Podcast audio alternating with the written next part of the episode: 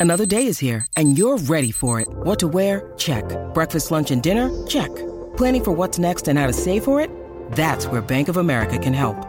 For your financial to-dos, Bank of America has experts ready to help get you closer to your goals. Get started at one of our local financial centers or 24-7 in our mobile banking app. Find a location near you at bankofamerica.com slash talk to us. What would you like the power to do? Mobile banking requires downloading the app and is only available for select devices. Message and data rates may apply. Bank of America and a member FDIC. I found out So- recently uh, that in in the state of Maine, it is illegal uh, to purchase or sell marijuana, but it is legal to possess and use. And so there is a company that of of psychic uh, people who will find and deliver to you your lost weed. And Fuck. Wow. Mm-hmm. That's so he- fucking funny. Your lost eye. That's And you're yeah, so so they're not selling you weed. This is weed that you already owned, but you lost, and they're using their psychic powers to find it for you. and they're charging you a delivery. And they're charging like you a finder's delivery fee. Yes, it's good. So Anyway, I, uh,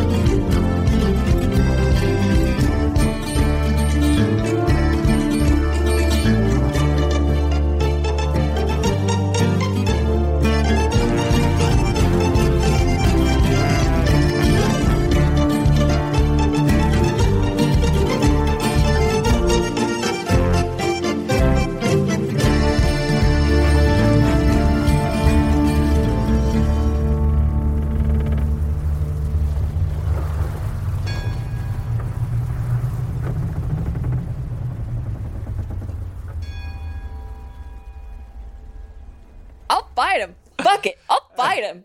all right, Johnny, I'll, I'll put the ball in your court. Did you want us to cut away, or do we want to investigate this this moment right here, right now?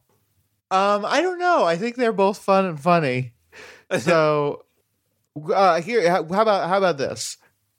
Travis draws his gun, points it at Gable, and says, "You lied to me."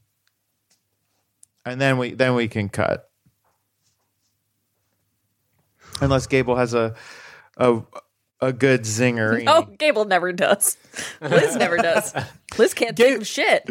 Gable is like half coherent right now, too. James, thank you for making cool things out of my my roles because I'm You did sincere- cool things. I'm You did out of- cool. that was awesome. I'm and just that out of was- ideas, my guy. That was difficult for all of us. That was two crits in the same roll. I don't freaking know.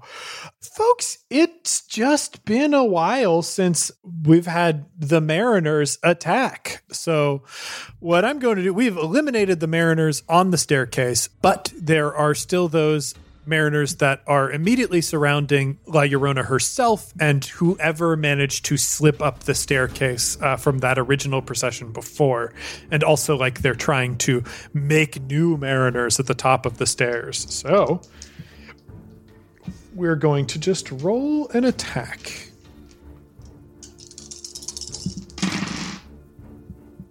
Okay. So that is four successes with the three damage from the Swords of the Mariners. This is going to be five damage total coming at either the crew of the Uhuru or uh, the townsfolk of Nordia. So once again, we play the game of uh, what are you willing to risk? Will this be going to the Uhuru crew or will this be going to the citizens of Nordia? Nordia this time. Okay. Yeah. Ooh, what a nasty, rough choice for you to make. Because we, we move to the top of the stairs and we once again see La Llorona facing off against Toku. Suddenly she begins flicking and twitching her fingers very quickly, rapidly shooting blades of water towards Toku. Toku suddenly is on the defensive, moving back as La Llorona glides forward with these eerie, jerky movements. I think as Toku is blocking, like we can see these blades of water sort of exploding at the end of his sword and cutting at his skin as it flies past him. While she is doing that, and probably shooting blades of water at other members of the Uhuru crew as well, who are similarly either trying to block and parry those shots or diving for cover. The mariners that are around her move towards the citizens, who are now moving slowly as though they are trudging, wading through water. And more and more of them get stabbed by daggers in the hand, causing mariners' marks to bloom and blossom against them. So the numbers are getting worse as more and more people are turned into mariners at this critical junction that separates the town from the Uhuru.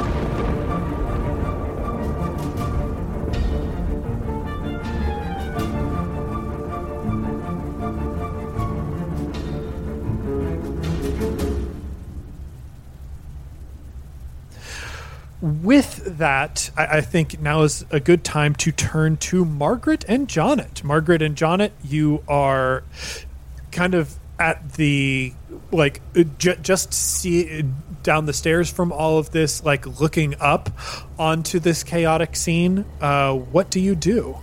Jonnet sees all this, processes Toku, sees all the the the turnings happening, and just goes to Margaret put me down and step away. Margaret, you know, is very much uh, believes Jonnet's got to know what he's doing at this point. Uh, puts him down and like I think moves into a defensive position behind him, like prepares to face down the crowd of mariners that are ascending the stairs. Jonnet, uh, what you doing? So, Jonnet, I'm I'm gonna take that strain again, and uh, yeah, now we're getting to now we're getting to some uh, some we low. Um, so I want to have I want to have the ground underneath Jonnet's feet just like go vertical, and I want it to launch Jonnet straight at uh, Ly Llorona. La Llorona. thank you. Uh, and I want to have Jonnet launch straight at La Llorona. And you know, we're probably also going to have some listener just come in and correct everybody's pronunciation on it. I, I can assure you by this point, uh, I have already received emails uh, by people who have very gently told me how very stupid I am uh, and how easy it was to get so this right. So nice, so nice about it, about So- how so stupid kind. you are. And I I appreciate it. I'm I'm I'm trying my best, and uh, uh, I'm I'm usually playing with just a quarter of the cup everyone else has got. uh, so yeah, you're you're you're like flinging yourself forward as a little Jonnet missile. Uh, yes, which, exactly. I want I, I want to tackle her. Like, Cool. That, that makes I I want to disrupt the spell or her concentration or something. Oh, okay. That that's great. That's super easy to do. I think then you fling forward. I want you to roll uh this this is going to be an average check, I think. Uh Right. it's not a not a big spell.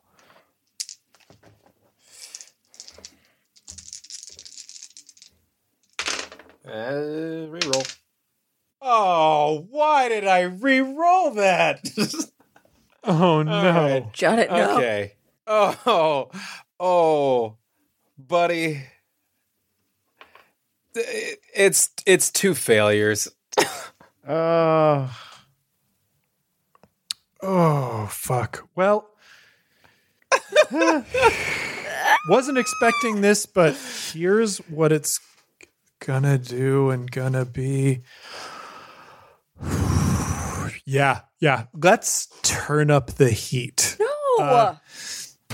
Uh, John, you fly forward, intending to disrupt the spells of La Llorona. I think like you you move as though you're going to hit her in the back, and like her her fingers are twitching and flicking, shooting these blades of water, and then her head quickly turns to an unnatural angle just before you impact her so that she is looking directly at you and she lets out a bone chilling cackle as kind of like almost like jerky skipped frame animation. Uh, the rest of her body turns to grab you from the air, and I think you feel a little bit of pain as like your body violently comes to a halt as she is now holding you by the arms, and you are looking at her face you can see that her face is mostly covered by uh, a veil, and beneath it, there is the horrible blue green glow of her eyes, that sea ghost light coming through the veil. But she looks at you, cackling, and takes one of her hands away and lifts her veil. And the face you see beneath I think Jonnet has probably seen more horrific things in his life. You know, like between the supernatural dangers that Jonnet has faced down and the human atrocities that Jonnet has unfortunately had to witness, this is not the most terrifying thing that Jonnet has ever seen. But it is deeply emotionally impactful, I think, in a way that is almost heartbreaking. You see the face of a woman who looks violently sad. And I mean every part of that. Full of violence and hatred and full of sadness, tears streaming down that face. And where the eyes should be, there is just this horrible blue green light. You can feel on your wrists a sensation that feels cold, but like it is burning as well. And prickling on your palm, you can feel more of that sensation too. As you stare into her eyes, slowly but surely, the mariners that are around you start to drop dead, one by one. And as they die and fall to the ground, you can feel the intensity of the burning feeling from her hand onto your wrist grow and grow, coming from her tears on her face. Slowly, the ghost light starts to leak out, and that fire moves down to encompass her face, burning away the flesh and leaving a skeletal skull in its place. And that burns down, burning away all of her flesh, just leaving the flesh on her hands. And slowly, there, there is like a kind of like pulsing blossom of that fire. And suddenly, you are not looking at La Llorona's face. You are looking at the mariner's face. Uh, I, As with all the power of the souls of the drowned sailors that were freshly created and sent into the procession to attack the city, as their souls are drained away and burned up, La Llorona is switched in place between herself and the mariner, and you now stare at him. A man who looks far more skeletal and far less distinct than he did on the ship before. There is something of the face of La Llorona in his face, but uh. it feels less like there's less personhood there and almost like it's more skull than person. So you are now face to face with that. Uh, how does Jonnet react? I feel like Jonnet is currently being held. He's being held by his arms, right? And I think one arm at this point because Okay. she had to like lift an arm off Yeah. to open the veil. Well, my first like if that was happening, I would I would want to kick away.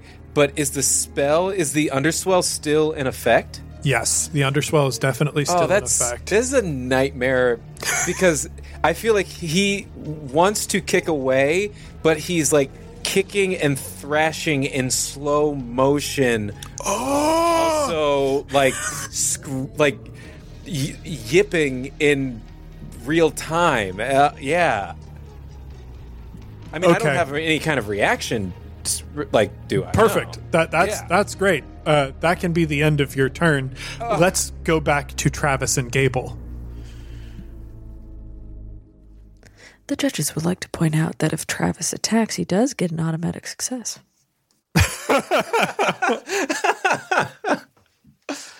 What would that even do?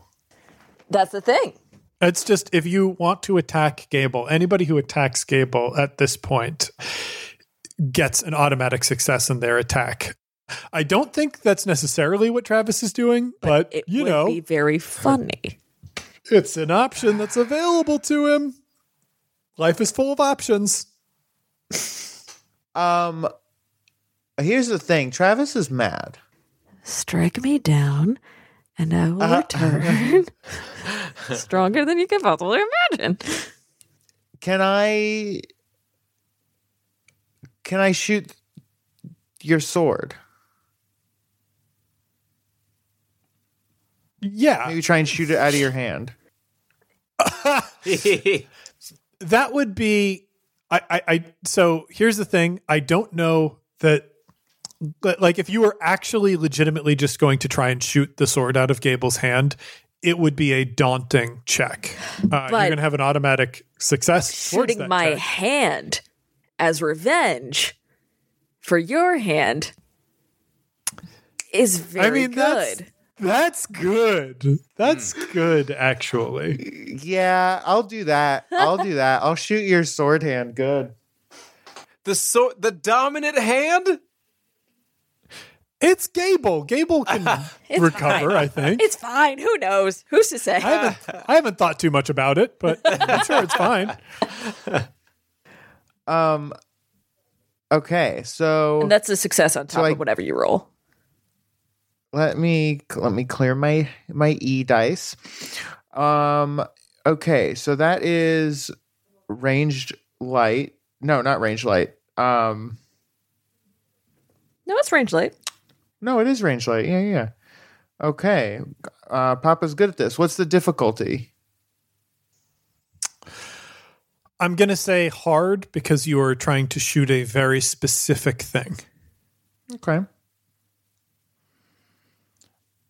Um so that is a one advantage and one threat. Are you counting the automatic success that you had?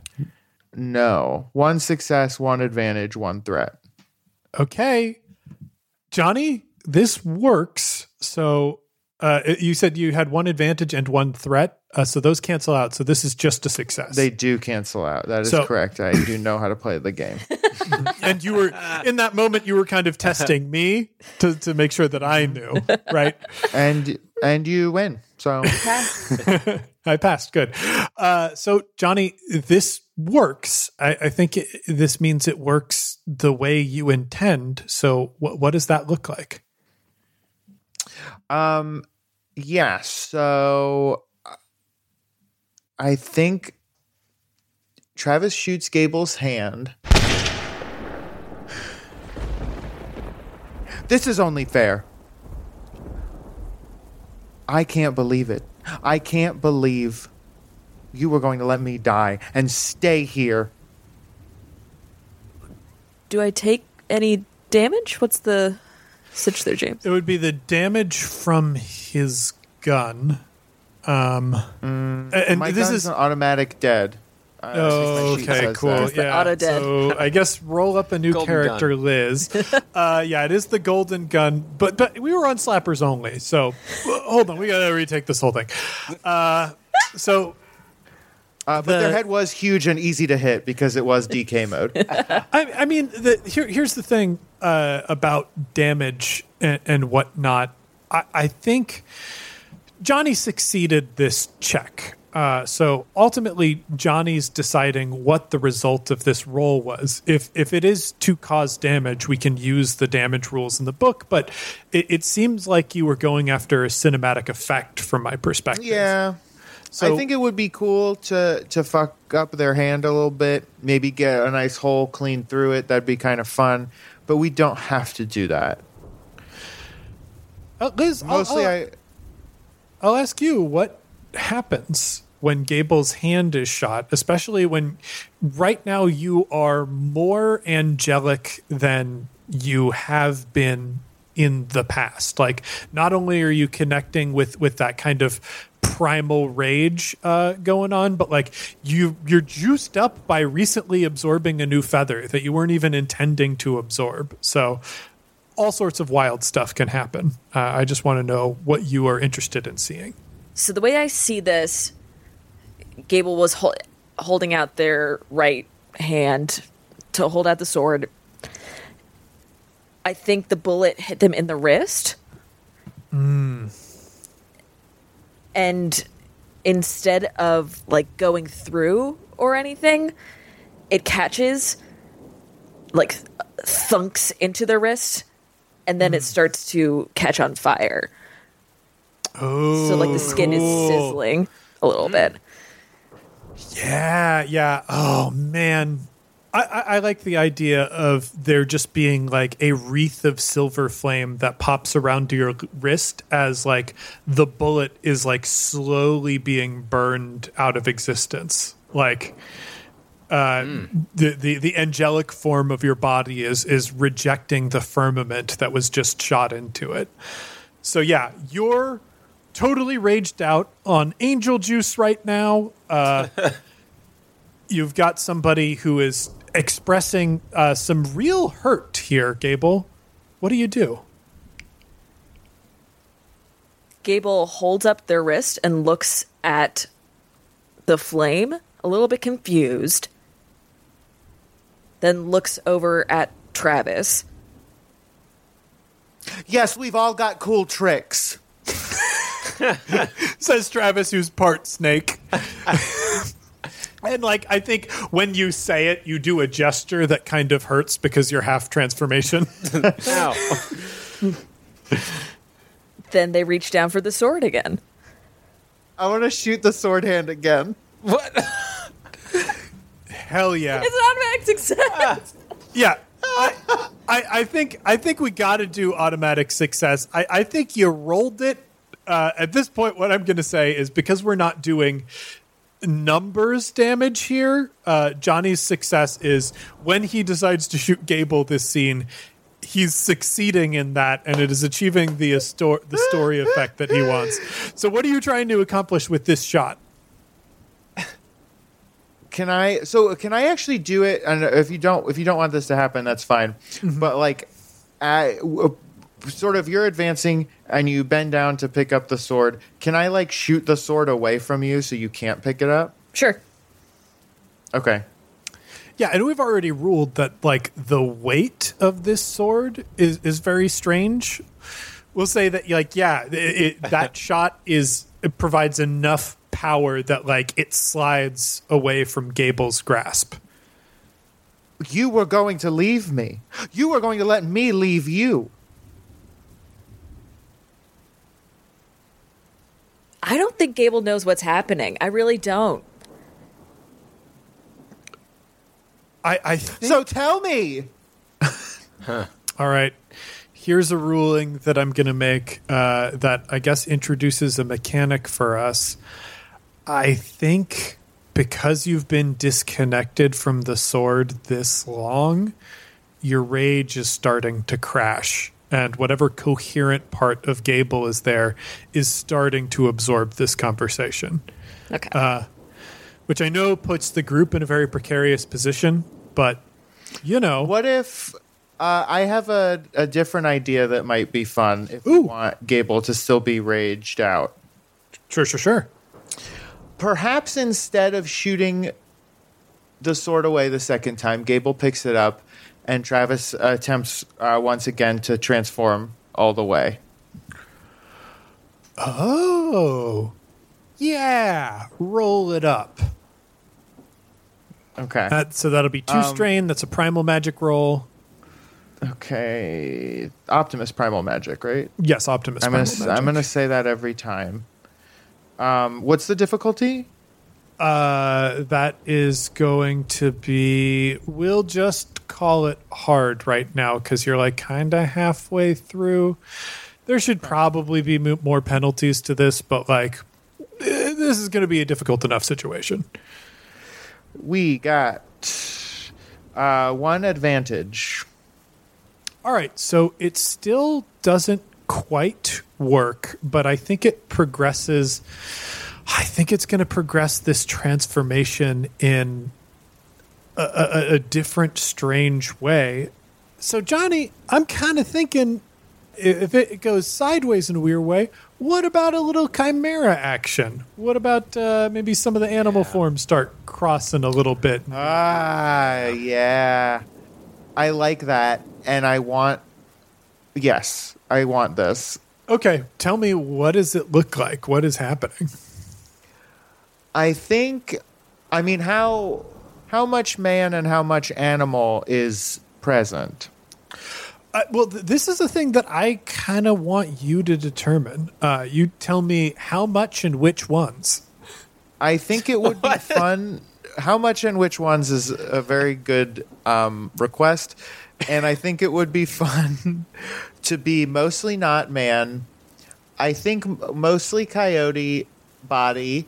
This is my this is my dream um, beast.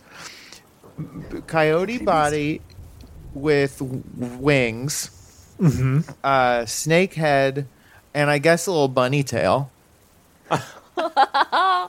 Okay, can I talk you into uh, like I want? I just want the most dynamic part of this thing. I think it should be snake tail, right? Because Oh, that gives you a long, cool kind of tail. So we can figure out a way to mash up bunny head and coyote head. What if it's like coyote head, more bunny body, bunny ears?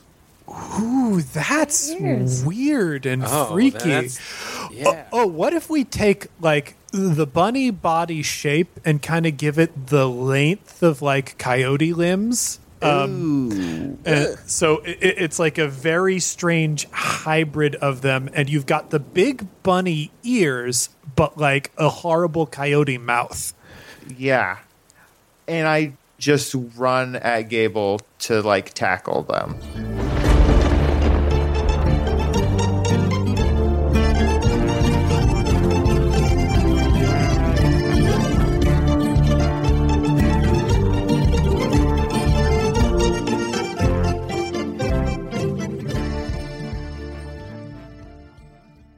Hey heroes, it's James, your game master, and welcome to the midroll. Heroes, we've got a lot of announcements for this week, so let's get started with a radvertisement. This one comes to us from the Tales from the Glass Guarded World podcast. Tales from the Glass Guarded World is an actual play podcast about a world enclosed in an enormous glass container. It's warming slowly, and the rivers that fall from the sky are failing, causing drought, famine, and panic. Can our heroes figure out what's going on?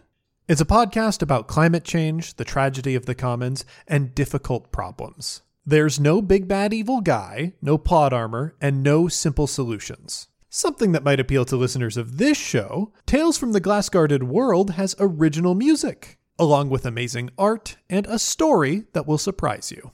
Give a listen on Spotify, Apple Podcasts, or whatever podcast tool you like. You can also check out tftggw.com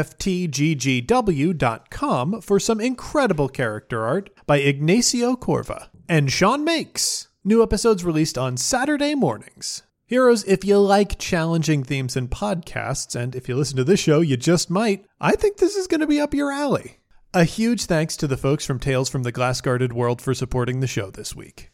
Speaking of original music, we currently have a live Kickstarter. And heroes, so far you have hit every stretch goal we have put up. But now we're announcing our final stretch goals. For 36, 37, 38, and $39,000, we're going to be releasing the chords for more songs, including The Cutting Stone, Toast the Axle, Johnny Forgot His Square Knot, which is an all new song, and Otto van von Veen, a fan favorite.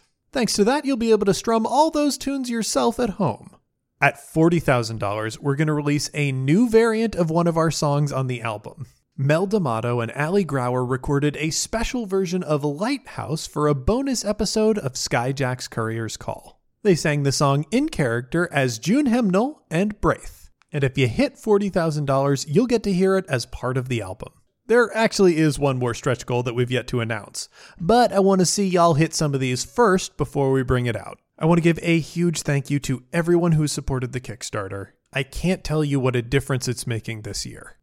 Speaking of making differences, One Shot is supporting the 2020 IGDN Diversity Sponsorship Drive. For those that don't know, every year the IGDN hosts a scholarship to help marginalized designers get to Metatopia, a playtesting convention. Unfortunately, this year Metatopia is not happening, but the IGDN is still running the scholarship. Instead of paying for travel, registration, and board for a convention, the IGDN is just going to give these designers direct financial support and organize mentorship opportunities for them. This is exactly the sort of initiative that One Shot supports, connecting artists with the resources they need to keep themselves safe and happy enough to do what they love, and providing them substantive opportunities within the industry. One Shot was matching $500 of donations, but we already hit that. And frankly, we hit that almost entirely thanks to Tanya DePass of I Need Diverse Games who donated a truly incredible amount of money that is going to help a lot of people. With that donation, she also ensured that One Shot is going to offer the full match. So, a huge thanks to Tanya. If you're listening right now, we could still use your donations. The goal for the sponsorship this year is $6,000, and we're at 4705. So, if you've got some extra money and you'd like to support marginalized artists, please search GoFundMe for the 2020 IGDN Diversity Sponsorship. Follow the link in our show notes or check out the links on our social media. Before we get back to the show, I want to offer one more name correction to someone who has been very patient with me. Neve Fury, thank you so much for supporting us. If you would like to hear your name thanked on air, be sure to head over to patreon.com slash one shot podcast. We're currently between thank you lists right now, so if you sign up soon, you'll be able to hear your name sooner rather than later. Thanks again to everyone who supports us already and everyone who's going to join up in the future. When you need mealtime inspiration, it's worth shopping Kroger, where you'll find over 30,000 mouthwatering choices that excite your inner foodie. And no matter what tasty choice you make, you'll enjoy our everyday low prices, plus extra ways to save, like digital coupons worth over $600 each week. You can also save up to $1 off per gallon at the pump with fuel points. More savings and more inspiring flavors make shopping Kroger worth it every time. Kroger, fresh for everyone. Fuel restrictions apply. With all that out of the way, let's get back in the sky.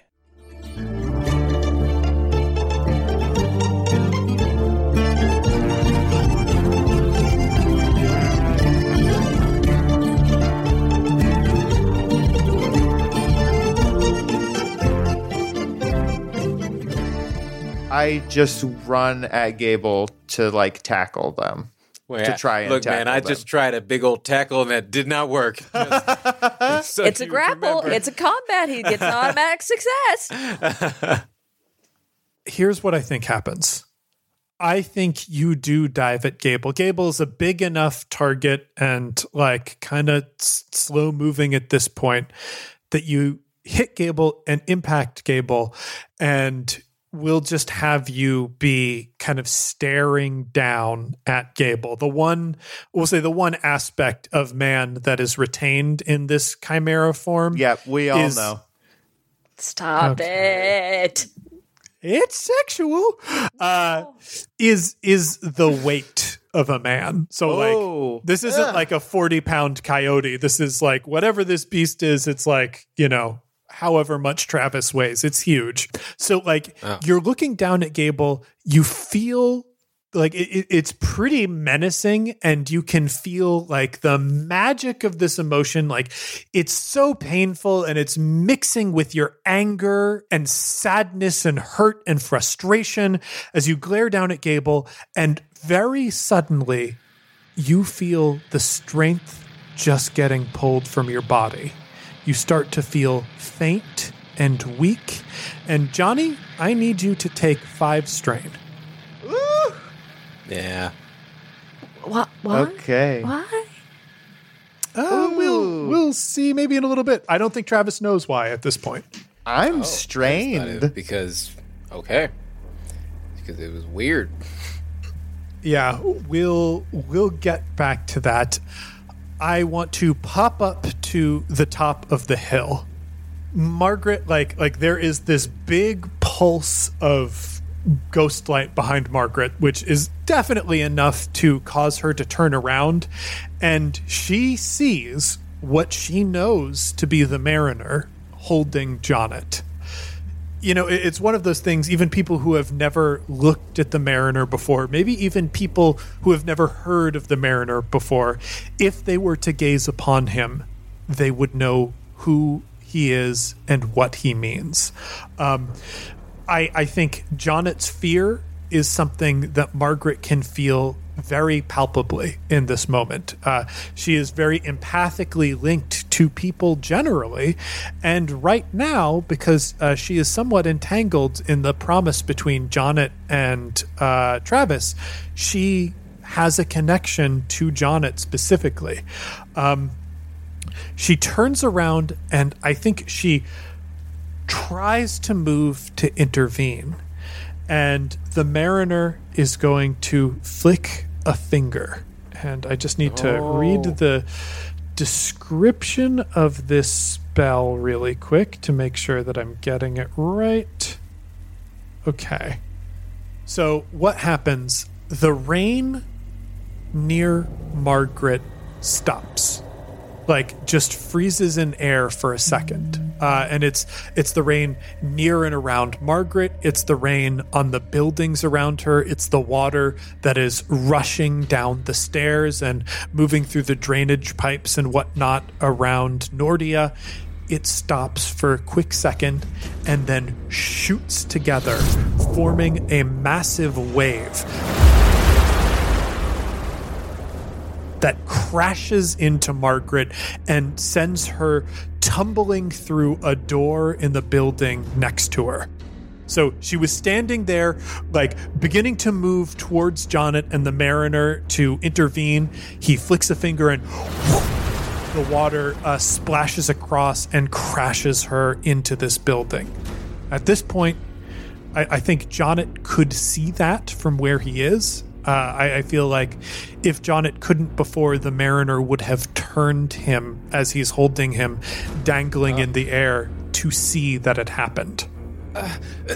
Margaret, put me down.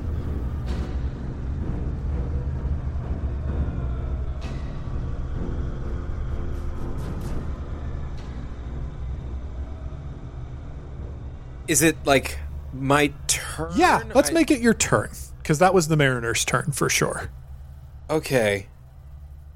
So I have one free hand. Uh, yes, you do. Okay. Jonnet is just going to unsheet. I believe I have this. Um, double checking my equipment. Yeah, I mean, I've just got a standard, standard ass knife. Jonnet's going to take that out and try to stab the arm that is the mariner's arm that is like holding his other arm. Cool, cool. Uh, roll an attack. Okay. Wow, this is not the strong point. May wow, I should have I should have been upgrading my melee. Oh, bud, no. Oh, uh, By what how is- much? By like a lot. By by more than these two. Oh yeah. Um, what is this against? It's going to be three red dice. Three, Three red, red? dice. That is Three upgrading the dice. check four Three times. red dice. Okay. Um, I should think you should treat a luminary. I think you should treat. all right. I don't even. Yeah. No, all right. Fine. Fine. Fine, D'Amato. oh, damn it. That was almost cool. Okay. So Oh. that is one threat. Okay, how do I want to handle this? Yeah, what I think happens, you stab this knife into his wrist.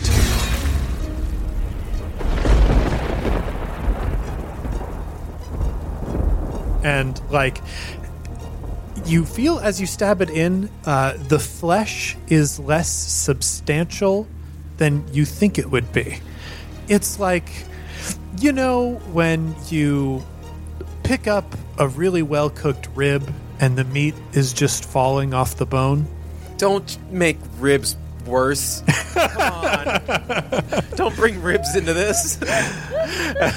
all right. Fine. Go ahead. Go ahead. It's that kind of insubstantial. The the, the only thing Ugh. that like really feels like it you, you scratch the bone with a knife as it goes in. And then you can see around the knife what looks like a mixture of coral and barnacles start to grow and of, envelop it. And as that spreads out over the knife, the knife rusts and rots. It becomes clear that the knife is becoming a part of him in a way. And Okay. the, the face before you is impassive and skeletal there was no beard on La Llorona's face, but it seems like the ghost light kind of implies a beard. The the skeletal face in front of you like implies features and emotions of a face, but they are not there. And the mariner looks at you impassively as you dangle from his arm we are going to cut back to Gable and Travis. So I got a puppy on me, Yes. A heavy puppy. a heavy puppy. I'm gonna try and move the puppy. I mean, puppy is a very generous term for what's happening here, but all right. Yeah, I'm just gonna push him off. Do I have to? Yeah, uh, I, I don't know that you need to roll for that. Uh, like, Travis, you, you were hit with a sudden wave of weakness. Are you just going to be pushed off? I would like to try and bite their arm. Yeah. Um, I'm trying to determine who has to roll here. Johnny, why don't you take your your brawl check uh, Okay. and roll it as though it were purple and red dice, and Gable, you take your brawl check and and just roll it. I. Are you sure? Because I, see. think he's still. Like I, I think story wise, I think he needs to be keep on getting those successes. Okay. Okay. Um, what what what's what's your feeling on that? Like, because like I th- I think otherwise I'm way too overpowered. Okay. Okay. So then what we'll do here is Gable, you're, you're going to move to, you know, push push him off. Like you can see that he like uh, shrugged or, or stumbled a little bit. Like he's clearly in pain, but there was he was overcome briefly by this wave of weakness, and you you try to take advantage of that to push him away, and he grabs your hand in his jaws. How hard does he bite? Travis, that's up to you. Puppy bite. Uh, I think pretty hard. I Hard want enough to that it fight would you. drop. What was that? Yeah, I think I think it would draw blood. If you got any. Well, then his mouth starts filling with fire. Yeah, Gable's I, made of fire right now. Yeah, I, I think like you bite and it sinks down and sinks in. I, I believe Johnny, you had made the decision that as a snake you are not a venomous snake, or did you make Um, that I- decision? I don't know if we made that decision. Yeah, I think if we did, we made it off mic. So, uh, you know, feel free to change it however you want. Well, but I have dog face. You do have dog face, but that, does that mean you don't have snake teeth? The rules. There are no rules, baby. That's true. Did we? We never decided sort of what kind of snake, huh? No, the the only thing that I know is it is a serpent, and I don't know if that implies anything different than snake. Uh, so I think we can be pretty generic about it. I don't think we need to base it on a real snake. Okay. Cool. Yeah, then I got Venom. What does Venom do to What does Venom do to Gable? Ooh, So yeah, what I, do? I think that Venom, just for the purposes of the scene, that's going to get in you. Because, like, right now, what we're doing is this fight is kind of an emotional outburst. You know, uh, like. Like how in a musical, uh, characters just reach a point where they have to sing about their feelings. Your relationship, you've reached a point where you just kind of have to fight out part of what you're feeling right now. You know, so much of your relationship has been about protecting yourselves and each other from the difficulty that comes with being friends with one another. And Travis, I think right now, uh, you know, put himself in a very vulnerable place with Gable and found out that he was lied to and is frustrated by that.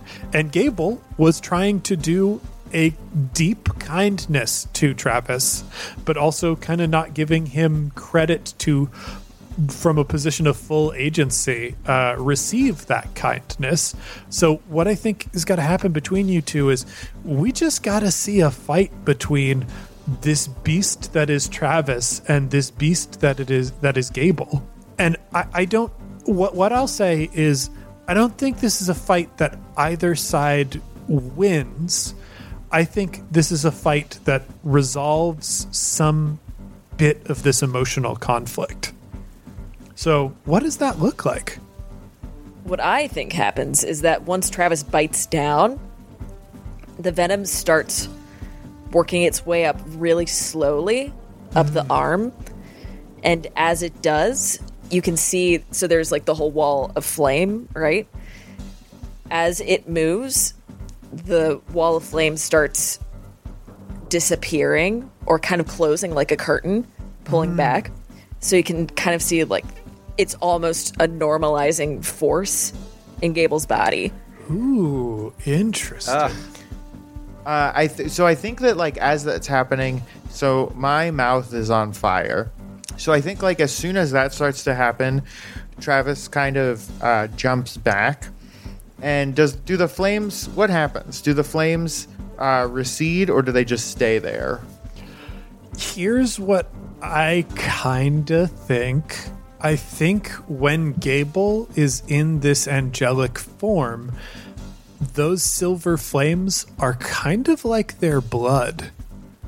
So I think like the flames kind of drip down from your jaws. And you've got this venom which was acting as kind of a stabilizing normalizing force. So like what goes to the ground is like a mixture of flame, venom and blood.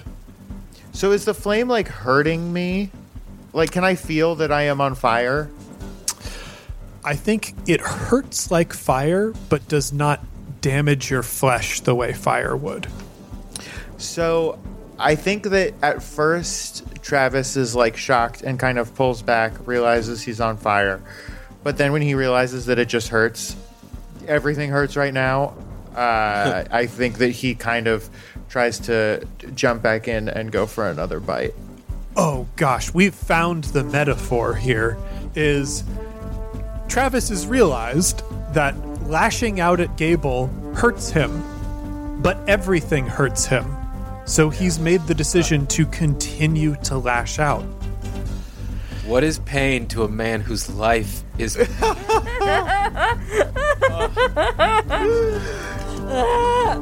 What happens next, Liz? Goes for the other arm, of course.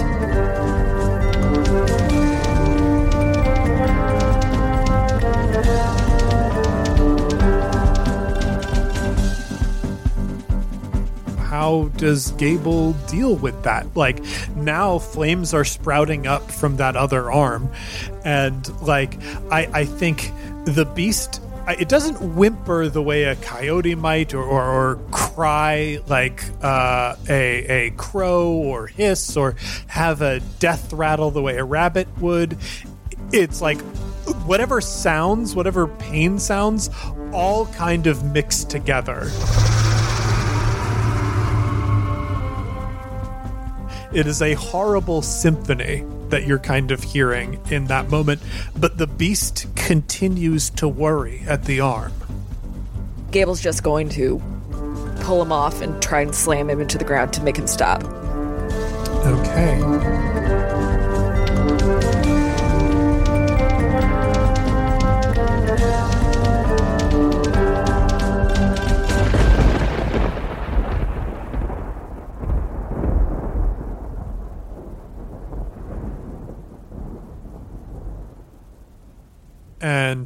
So Gable is th- using brute strength to try and put this anger at bay.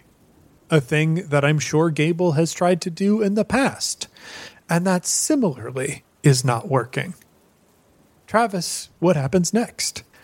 Uh, so I think that I think that Gable is able to to kind of pin pin me down, uh, probably by my like around my throat, sort of. But Travis takes his snake tail and I think brings it around to wrap around their neck. So we each are like we each have like each other's throats. Oh, yes. oh, that's cool. I feel like I just want the floor beneath. Oh, never mind. I want them to be swallowed up by the earth, so we never have to I, I, deal well, with them again. I, I started to scene paint, and then I got an idea for what Jonnet needs to do. Oh, cool, cool, cool. so yeah, I, I think Gable and Travis are literally locked at each other's throats. A position that they have been literally and metaphorically in many times in their lives.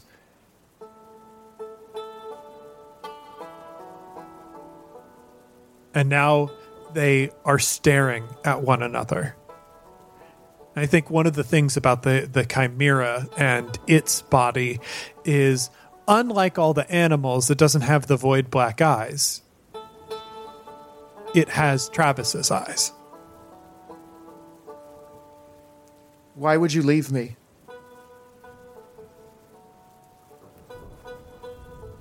Gable sets themselves on fire. Uh. Okay. So you envelop yourself in gold flame. I think your body, as much as it can, is insubstantial in the way that an angel's body is insubstantial. Like angels, when they appeared, appeared as wheels made of wings and flames and eyes. So your body takes on a bit of that quality. And is Gable doing this to avoid answering that question? No, it's the last ditch effort of an animal to get whatever's attacking them off of them. Okay. Then, Johnny, how, how does Travis endure this? Because everything about what's happening now is painful. It is painful to be this creature. The flames are painful. You've got uh, hands on your neck, which is painful. I think I know what happens. I think that um I think that basically both of us are just exerting ourselves so much and like neither of us knows what we're doing. And I think that I think that the pain and the like extreme like expense of energy I think it causes Travis because this whole time he was kind of struggling, even back when he was still Snakeman, was mm-hmm. struggling to like stay in this form and to fight the pain. And I think they both kind of give in to the pain and exhaustion. And I think Travis turns back into just a man, and I think Gable turns back into a, a giant idiot. Shut up. So it's just like, uh, you know, the two of us are at each other's throats. Gable turns into flames. I think that maybe if Gable is that sort of more wheel shaped, there's kind of a, a, a, rolling or tumbling like struggle. And like in that struggle, we both like slowly kind of turn back. Like you stick your hand into a spoke. Yeah. And I think the pain starts to disappear in as we can see like this this tumbling ball of fire and animal parts and brute strength and snarling and, and shouting and screaming. Like we can see that the red strings of Margaret's promises and truths has wrapped around them and from those points from from like that tangle of string on your bodies slowly the fire starts to recede. And with it the pain starts to recede. And the animal form starts to melt away. And you are left like heaving and exhausted bound to one another by the tangled complexity of your own relationship. As Gable wakes up, one of the first things they see is Travis's tail receding. And the first thing they think when they see that is realizing what he's done. Oh, yeah. I think uh, Travis sort of looks over to Gable. I need you to promise me that whatever we do, we do together. And I need you to mean that promise. Gable brings him into a big hug.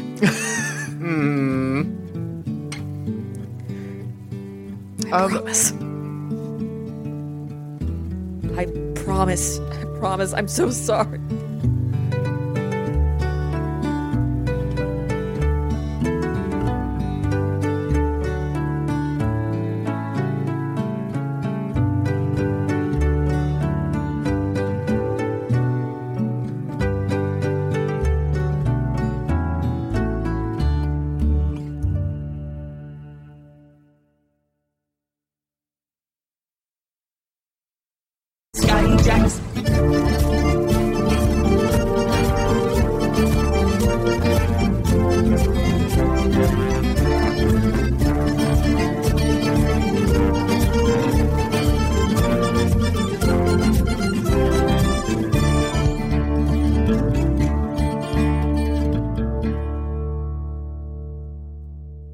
Return once again to the captain's quarters aboard the skyship Uhuru, where the captain's council is gathered around the suggestion box.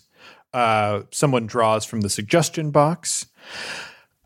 Uh, okay, we got another one here. I am finding the new fee system schedule is a bit excessive. Going from my berth to breakfast to my duty station cost me $5.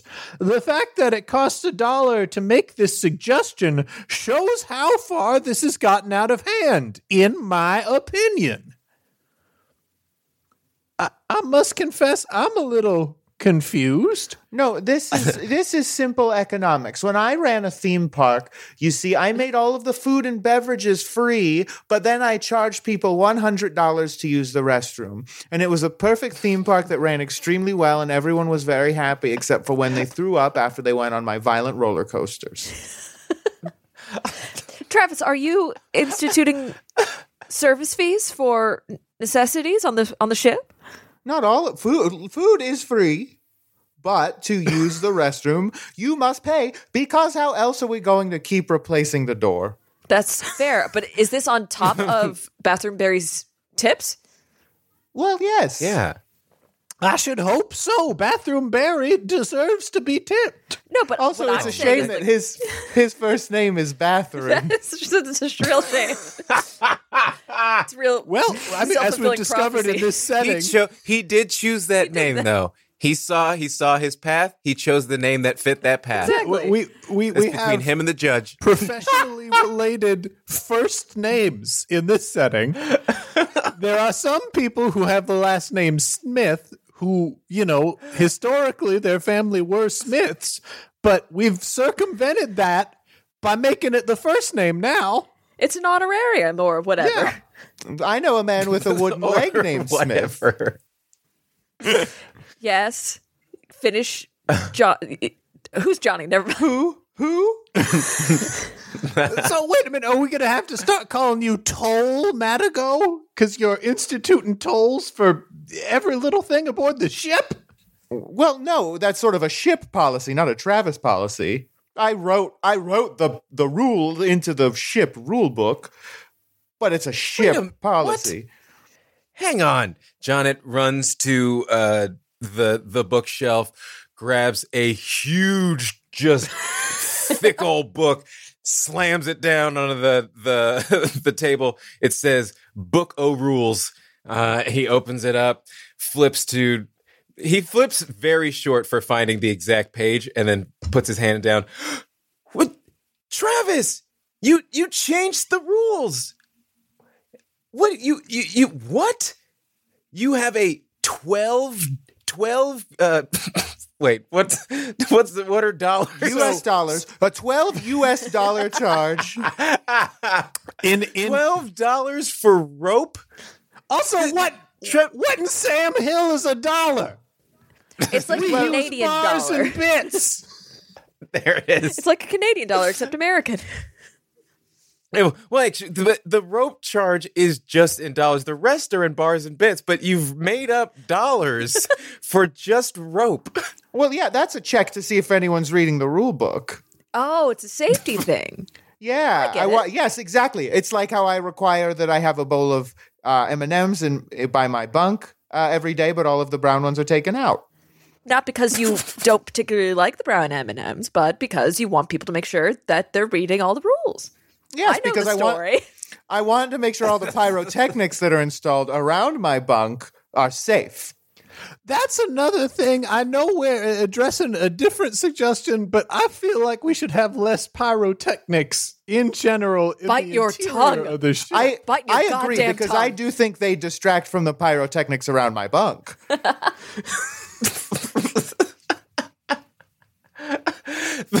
Travis, I, I do I do want to like to talk to you about that because um, you have a, a a very impressive show go off Thank at you. 4:15 a.m. every night and it's really hard to get consistent REM sleep um, because uh, I it happens right next to me Well, yeah. and it's very startling every night. Yeah, well, that's kind of on you because as as you said, it is four fifteen every night. So that kind of sounds like a planning issue on your part. No, it just feels like you've planned it at an inopportune time for literally every other person who sleeps around you. Well, Jonnet, if you are having troubles, you can move your bunk next to mine. However, I I only have a single Roman firecracker, but it goes off at random times anytime during the day. So you'll never know when it's going to happen. Okay, uh, can we all just go through our own personal pyrotechnic display just so I can get a sense of how much pyrotechnic activity is just commonplace on the ship? So Gable has a single? Roman candle that goes off At randomly. random times. I don't know when it starts and I don't know when it ends. Right. And uh, I mean, as everybody knows, uh, I have my morning pyrotechnics show uh, where I wake up, swing my feet over the bed, and then I shout, Y'all ready for this? And then I jump, and when I hit my feet hit the floor, it explodes out, and then and then I go get breakfast. Yes. and for me, I, I set up at random places across the ship a bunch of snake fireworks uh, that I'd, I'll open a door or something and be completely covered in ash. And yes, before you ask, it's sexual. No one was going to. No, we're going to. I don't think anyone's asked in years. I could feel your curiosity. No, you will. You will not feel you- anything. I think you're projecting curiosity. I feel like you don't know if it's sexual or not, so you're clarifying for yourself, but you're doing it outwardly for everyone else.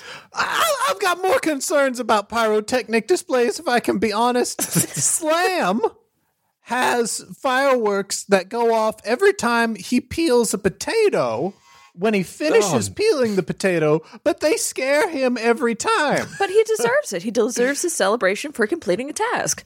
Believe you me, I, no, I'm not arguing that he deserves to, to celebrate. I am saying they scare him and give him nightmares, but he insists on using them every time. Yeah. I think that he's just trying to fit in and he doesn't really like them at all. no, that's called immersion therapy, and eventually he will grow to love the fireworks. It has been a while, and he's still having a hard time. Well, I'm that's a him bit most things. suspicious that the ship's definition of immersion therapy always seems to coincide with things Travis wants to do that other people find unpleasant, yet we do anyway. Spit, I think I'm sure there's that. There's a bylaw in this book about that. you're taking a long walk to a real dangerous precedent. I think you are going to try and uninstall our standard unlimited sparklers policy for all the orphans, and I think that is incorrect. I think they need it. But but uh, here's the thing: it would be one thing if the orphans were taken from a pile of sparklers that they could play with. The unlimited sparkler po- uh, sparkler policy is that crew members are allowed to attach an unlimited amount of sparklers to any orphan so long as they don't notice. Yes, yeah, that sounds like you said the same thing twice. it's the same thing. No. What? Uh, gonna Spit, repeat you, you want us? You want us to have a a, a a ship where a bunch of tiny orphans are scurrying around in the dark every night? We have to keep tabs Where on Where am I gonna put my We have to know where sparklers, they're Spit? Going t- Where am I going to put them? You tell me. Where am I going to put them? Where am I going to put my they got all their tiny pockets. Uh, their hands are they're, they're made for holding made for- sparklers. And and then we put the, the little screamers around their neck so you can hear them coming like a cat a cat bell. you know, because you don't want to be caught off guard when there's an orphan nearby. You're If finding we are problems. going and- to do that, could we also do it with the haunted Victorian dolls? I would like to know where they are at all times as well. Spit, you know they would just take them off right away, and then they would put them around your neck, and you'd wake up with a, a screamer around your neck.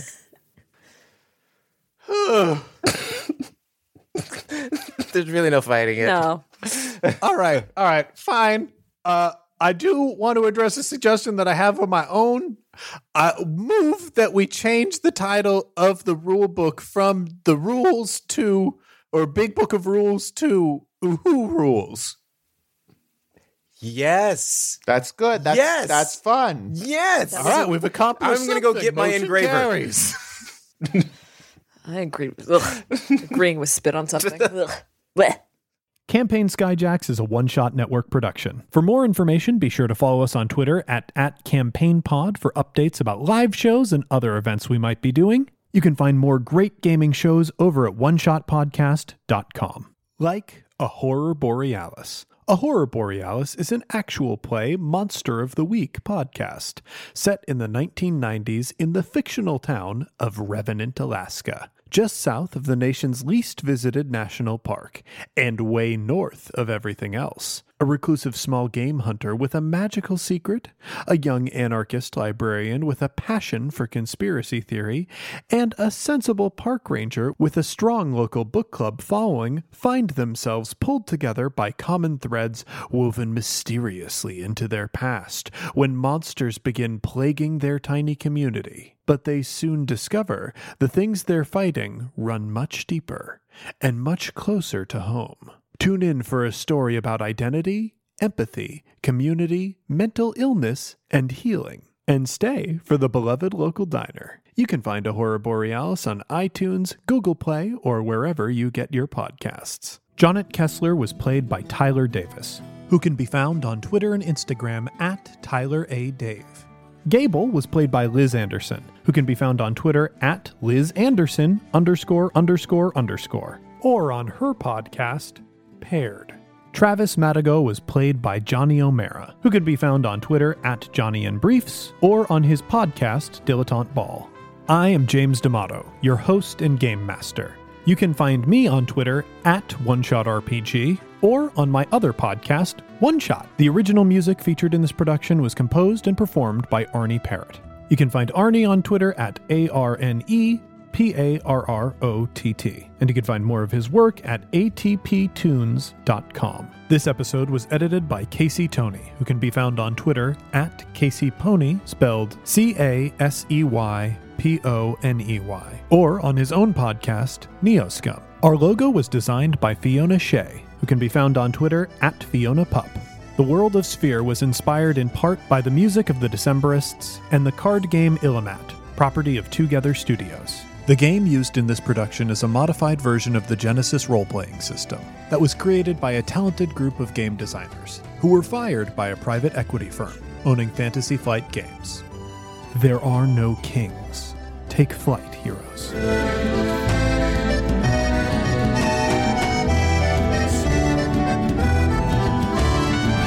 Health to the strangers who've ever been kind, and once for our friends ne'er to rise.